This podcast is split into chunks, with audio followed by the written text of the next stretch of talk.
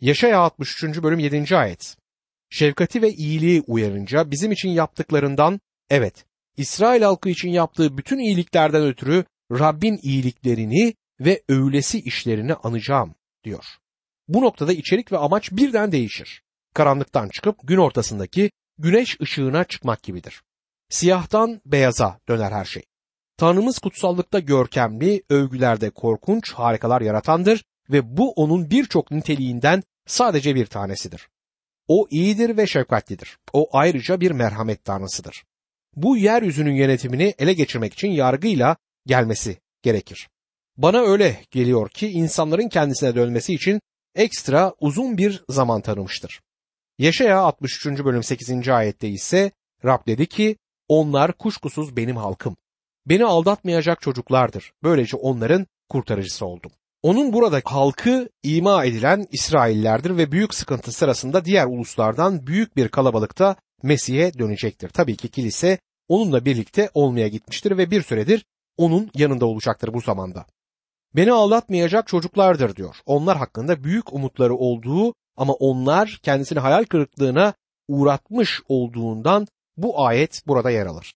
Sizin ve benim onu hoşnut eden bir yaşam sürmemizi beklediği kesindir ve bizlere özel olarak birbirinize yalan söylemeyin der. Yaşaya 63. bölüm 9. ayette sıkıntı çektiklerinde o da sıkıntı çekti. Huzurundan çıkan melek onları kurtardı. Sevgisi ve merhametinden ötürü onları kurtardı. Geçmişte onları sürekli yüklenip taşıdı diyor. Bunlar çok şefkatli sözlerdir. Rabbin meleğinin beden alıp insan olmadan önceki haliyle Mesih olduğuna inanıyorum. Sevgisi ve merhametiyle onları kurtardı ve taşıdı. Halkının çektiği sıkıntıları paylaştı. Büyük sıkıntıları paylaştı sözünün olumlu mu yoksa olumsuz mu olması gerektiği hakkında bazı tartışmalar olmuştur. Burada bize verilen tercüme hakkında el yazması metinlerden iyi kanıtlarımız bulunur. Ama cümlenin olumsuz olduğu hakkında el yazmalarında çok iyi kanıtlar da vardır. Bütün sıkıntılarını paylaşmadı. Acaba hangisi doğru? Aslında ikisi de doğrudur ama ben şahsen olumsuzunu daha çok severim. Nedenini size açıklayayım. Rab İsrailoğulları ile birlikte çölden geçtiğinde onlar sıkıntı çektiğinde o sıkıntı çekmemişti. Örneğin onlar yağanlar tarafından ısırıldığında o ısırılmadı. Bütün sıkıntılarında o da sıkıntı çekmemişti. Yanlarında durup onları bekleyen bir anne ya da bir baba gibiydi. Onlarsız yoluna devam etmedi. Bulut sütunu ve ateş sütunu oradaydılar. Tanrı onları bekledi. 40 yıl süren o çöl deneyimi boyunca onlara karşı sabırlıydı. Bir anne gibi sabrını ve şefkatini onlara sundu. Çalıştığım ofis bir mahallede bir yol kavşağı üzerinde. Bu yoldan sık sık geçen iki çocuğu olan bir anneyi zaman zaman seyrederdim. Çocuklardan birini taşır, diğeri de çoğunlukla kendi başına yürürdü. Bazen küçük çocuk dururdu ve annesi her zaman onu beklerdi. Bazen düştüğünde ya da yapmaması gereken bir şey yaparak geciktiğinde annesi sabırla onu beklerdi. Sık sık kendime Tanrı da bütün bu yıllar boyunca benimle aynı şeyi yaptı diye düşünmüşümdür. Düşerim, başım derde girer ve Tanrı beni bekler. Halkına karşı da hep böyle davrandı. Yeşaya 63. bölüm 10. ayette ama baş kaldırıp onun kutsal ruhunu incittiler, o da düşmanları olup onlara karşı savaştı diyor. Bence kutsal ruhu zaman zaman üzüyoruz ama bize karşı sabırlıdır ve bunun için de Tanrı'ya şükretmeliyiz. Yaşaya 63. bölüm 11. ayette sonra halkı eski günleri Musa'nın dönemini anımsadı. Çobanlarıyla birlikte onları denizden geçiren, kutsal ruhunu aralarına yerleştiren diyor. Bence bu direkt olarak İsrail'den bahseder. Ama aynı zamanda bütün insanlığın bir resmini de vermektedir. Bazı yorumcular eski antlaşmanın kutsal ruhu kesin bir şekilde dile getirmediği için burada tanrılığın üçüncü kişisi olan kutsal ruhtan söz edilmediğini düşünürler. Ancak ben burada sözü edilen kutsal ruhun günümüzde inanların içinde yaşayan kutsal ruh olduğuna inanıyorum. Eski antlaşmada kesin bir şekilde dile getirilmediği halde burada kesinlikle ondan söz edildiğine inanmaktayım. Şunları yapan kutsal ruhtur. Bakınız Yeşaya 63. bölüm 12 ile 13. ayetler. Görkemli gücüyle Musa'nın sağında yol alan, sonsuz onur kazanmak için önlerinde suları yaran, bir at nasıl tökezlemeden kırdan geçerse onları deniz yatağından öyle geçiren Rab nerede diye sordular. Tanrı bir kez daha Mısır'dan kurtuluşlarından söz eder. Sonra onlara nasıl yol gösterdiğinin öyküsüyle devam etmektedir. Sonra peygamber ve halk büyük ihtiyaçları ve arzularına bakması için Tanrı'ya yakarırlar. Yaşaya 63. bölüm 15 ve 16. ayetler. Ya Rab, gökten bak, kutsal, görkemli ve yüce yerinden bizi gör. Gayretin gücün nerede? Gönlündeki özlem ve merhameti bizden esirgedin. Babamız sensin. İbrahim bizi tanımasa da, İsrail bizi kabul etmese de, babamızsın ya Rab. Ezelden beri adın kurtarıcımızdır, diyor. İsrail ulusunun babası Tanrı'ydı ama eski antlaşmada Tanrı'nın bireyler olarak İsrail'in babası olduğu düşüncesi yer almaz. Eski antlaşmada kişisel değil toplu bir terim olarak babalık kullanılır. Yeni antlaşmada toplu değil kişisel bir hal almaktadır. İbrahim her İsrailli bireyin değil, İsrail ulusunun babası olduğu gibi Tanrı da ulusun babasıydı. Yaşaya 63. bölüm 17. ayette Ya Rab neden bizi yolundan saptırıyor, inatçı kılıyor, senden korkmamızı engelliyorsun. Kulların uğruna, mirasın olan oymakların uğruna geri dön diyorlar. Bu Tanrı'dan kendileri için duruma el atmasını isteyen, yalvaran bir duadır. Yaşaya 63. bölüm 19. ayette öteden beri yönetmediğin, sana ait olmayan bir halk gibi olduk der. Şimdi Tanrı'ya tamamen teslim olurlar. Günümüzdeki Hristiyanların tutumu da bu olmalıdır. Yani Tanrı'ya tam bir teslimiyet. Çoğumuz Tanrı'ya teslim olmaktan korkuyoruz. Çünkü bize karşı sert davranacağından kaygılanmaktayız. Ona bir şans tanırsak bize karşı yumuşak olmayı ister. Ama onun ayrıca bir yargı tanrısı olduğunu da hatırlamalıyız. Bir gün gazabının şiddetinin üzüm sıkma çukurunu çiğnemeye gelecek olduğunu bilmeliyiz. Tanrı sizi korkutmaya çalışmıyor. Size sadece gerçeği söylemektedir. Yaşaya 64. bölümde Tanrı'nın halkından arta kalan sadık grubun yalvaran duasını görürüz. Bu bölüm hayatın olayları ve işlerinde Tanrı'nın varlığını arzulayan özlem dolu kalplerin yalvarışıyla devam eder. Günümüzdeki Tanrı çocukları da aynı ateşli duaları etmektedirler. Hristiyan aynı tutkulu duasını gel ya Rabbi İsa diye dua ettiğinde ortaya koyar. Bu da Tanrı sözünün ihmal edilmiş bir bölümüdür. Neden milenyum öncesi görüşü savunduğumuzu ve neden Mesih'in büyük sıkıntıdan önce geleceğine inandığımızı anlamanız için bu bölümü vurgulamaya çalışacağım. Bu büyük sıkıntı zamanından önce kilise dünyadan alınacaktır. Rab krallığını kurmak için büyük sıkıntı zamanının sonunda gelecektir. Bu sadece bir teori değil. Bunu Yeşaya kitabında görüyoruz. Yeşaya'ya neredeyse ayet ayet baktık ve peygamber çok kesin bir program sundu. Tanrı sözü belirli bir yorum teorisini kanıtlamak için soyut ayetler vermez. Sizin ya da benim teorimiz her neyse söze uyması gerekir. Günümüzde duyduğum teorilerden bazıları bir çift ayakkabı almak için ayakkabıcıya giden bir kadını bana hatırlatıyor. Satıcı ayağınız kaç numara diye sorar. Kadın 36 numara giyebildiğini ama 37'nin daha iyi uyduğunu bu yüzden de her zaman 38 bazen de 39 numara aldığını söylesin. Tanrı sözü hakkında bazı teoriler vardır ki numaralarının değişmeleri gerekiyor çünkü söze uymuyorlar.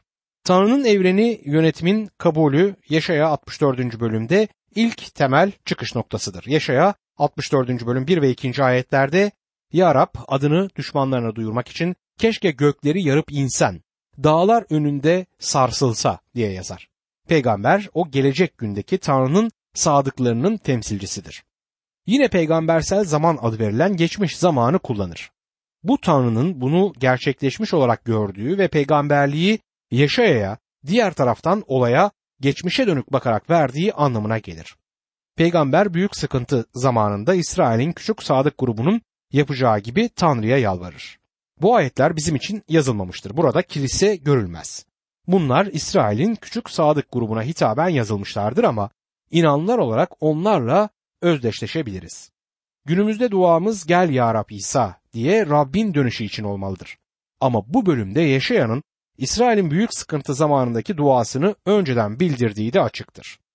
Yaşaya 64. bölüm 2. ayette gelişin ateşin çalıları tutuşturmasına, suyu kaynatmasına benzese, uluslar senin önünde titrese diyor. Ateş suyu kaynattığı gibi Tanrı'nın varlığı da ulusların korkuyla titremesine neden olacaktır. Günümüzde uluslar Tanrı'nın varlığından haberdar değil. Rusya ve Çin gibi Tanrı'dan uzak uluslarla nasıl bir arada yaşayabildiğimizi merak eden insanlar olacaktır. Bunun nedeni bizlerin de Tanrı'dan aşağı yukarı onlar kadar uzak oluşumuzdur. Günümüzde dünyanın ulusları Tanrı'ya dönmüyorlar ve onu fark etmiyorlar. Ancak çağın sonu yaklaştığında Tanrı'nın varlığını çok gerçek bir şekilde fark edeceklerdir. Mesih'in doğumu sırasında dünyada bu fark ediliyordu ve birkaç Romalı tarihçi bu gerçeğe dikkat çekmiştir. Yaşaya 64. bölüm 3. ayette ise beklediğimiz olağanüstü işler yaparak yeryüzüne indin. Dağlar önünde sarsıldı diyor. Bu noktada vahiy 6. bölüm 16. ayetten size okumak istiyorum. Dağlara, kayalara, üzerimize düşün dediler. Tahta oturanın yeryüzünden ve kuzunun gazabından saklayın bizi. Yaşaya 64. bölüm 4. ayette devam ederek çünkü kendisine umut bağlayanlar için etkin olan tek Tanrı sensin. Senden başkasını hiçbir zaman hiç kimse işitmedi. Hiçbir kulak duymadı, hiçbir göz görmedi diyor. Elçi Paulus 1. Korintliler 2. bölüm 9. ayette yazılmış olduğu gibi. Tanrı'nın kendisini sevenler için hazırladıklarını hiçbir göz görmedi, hiçbir kulak duymadı, hiçbir insan yüreği kavramadı dediğinde işte bu aynı düşünceyi dile getirmektedir. Elçi Paulus sözlerine şöyle devam eder. 1. Korintliler 2. bölüm 10. ayette. Oysa Tanrı ruh aracılığıyla bunları bize açıkladı. Çünkü ruh her şeyi, Tanrı'nın derin düşüncelerini bile araştırır. 1. Korintliler 2. bölüm 9. ayette Yeşaya'dan bir aktarma olduğu bellidir. Ama 10. ayet bizlere günümüzde kutsal ruhun bunları bizlere bildirdiğini söyler. Büyük sıkıntı zamanında Mesih gelene dek beklemek zorunda kalacaklardır. Bizler için bile şu söylenebilir. 1. Korintiler 13. bölüm 12. ayette yazdığı gibi. Şimdi her şeyi aynadaki silik görüntü gibi görüyoruz ama o zaman yüz yüze göreceğiz. Şimdi bilgim sınırlıdır ama o zaman bilindiğim gibi tam bileceğim. Bu bölüm boyunca kendimizi bu insanlarla özdeşleştirebiliriz. Çünkü bizim de bir umudumuz var. Onun bizleri bu dünyadan almasını bekliyoruz ve onlar da onun gelip burada yeryüzünde bir krallık kurmasını bekliyor olacaklar. Dostum bana öyle görünüyor ki bu ayrımı kaçıracak olanlar sadece tanrı bilimciler olacak.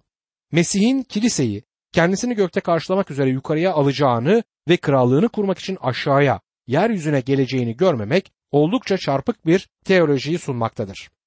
Yaşaya 64. bölüm 5. ayette doğru olanı sevinçle yapanların, senin yollarından yürüyüp senin unutmayanların yardımına koşarsın. Ama onlara karşı uzun süre günah işlediğimizde öfkelendin. Nasıl kurtuluruz? der. Burada günahları kabul etmek ve aynı zamanda kurtarıcının kurtarışına güvenmek gerektiği dile getirilmeye başlanır. İnsanın evrendeki durumunu iyi anlamamız ve iyi görmemiz gerekir.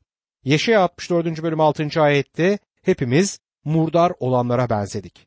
Bütün doğru işlerimiz kirli adet bezi gibi, yaprak gibi soluyoruz. Suçlarımız rüzgar gibi sürükleyip götürüyor bizi der. Bu ayeti biliyoruz çünkü insanın kendi başına bir doğruluğu olmadığını göstermek için oldukça sık aktarılır.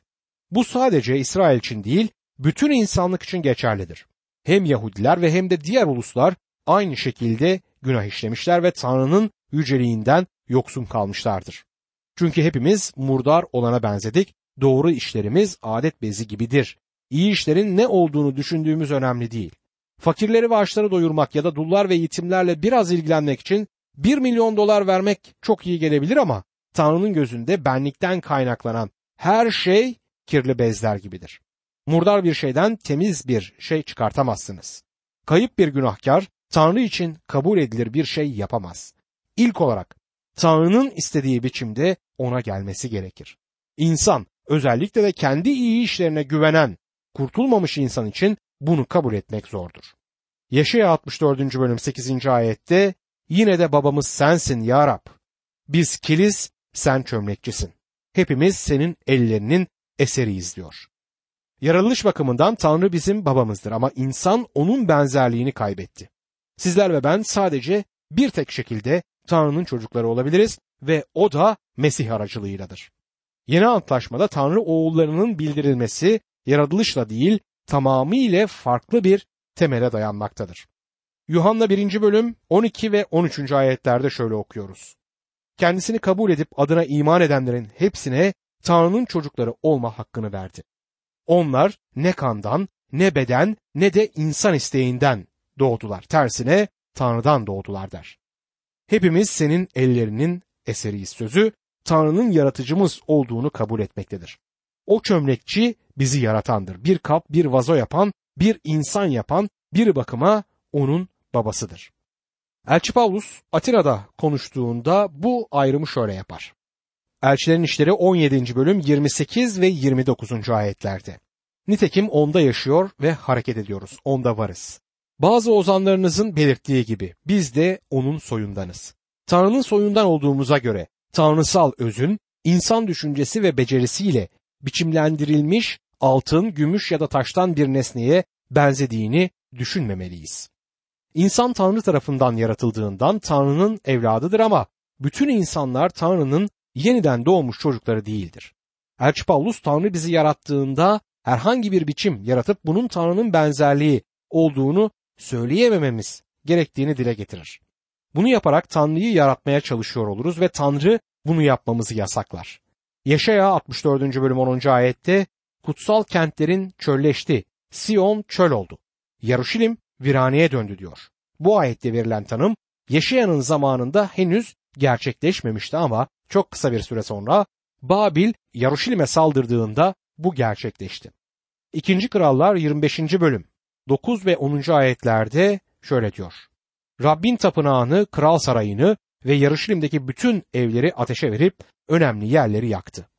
Muhafız Birliği Komutanı önderliğindeki Kildan ordusu Yarışilim'i çevreleyen surları yıktı. Yeşaya'nın peygamberliği harfiyen gerçekleşmişti. Yeşaya 64. bölüm 11. ayette ise atalarımızın sana övgü sunduğu kutsal ve görkemli tapınağımız yandı. Değer verdiğimiz her yer yıkıntıya döndü diyor. Yaşaya bunları gerçekleşmiş gibi yazar ama Yaşaya'dan 100 yıl sonrasına kadar bunlar gerçekleşmedi. Yarışilim yıkılırken aynı zamanda tapınakta yıkılmıştı. Yaşaya 64. bölüm 12. ayette bunlara karşın Ya Rab, hala kendini tutacak mısın? Suskun kalıp bize alabildiğine eziyet çektirecek misin diye sorar. Peygamber bu bölüme bir soruyla son vermektedir. Tanrı bir şey yapmayı red mi edecektir? Yaşayanın peygamberliğinin geri kalan kısmı Tanrı'nın bu soruya verdiği yanıttır. Tanrı İsrail'e ancak onlar kendisini reddettikten sonra reddetmişti. Ama bu onlar ve yeryüzü için olan planını ve amacını yok edemedi. Tanrı tamamı henüz gerçekleşmemiş olan planını olduğu gibi yerine getirecektir. Yaşaya 65. bölümde kurtarıcının sadık kalan küçük bir gruba yanıtını görmekteyiz. 64. bölümde peygamberin ve halkın krala bütün engelleri yıkarak yeryüzüne gelmesi için yakardıkları ateşli duayı görmüştük. 65 ve 66. bölümler Tanrı'nın bu yalvarışa yanıtını içermektedirler.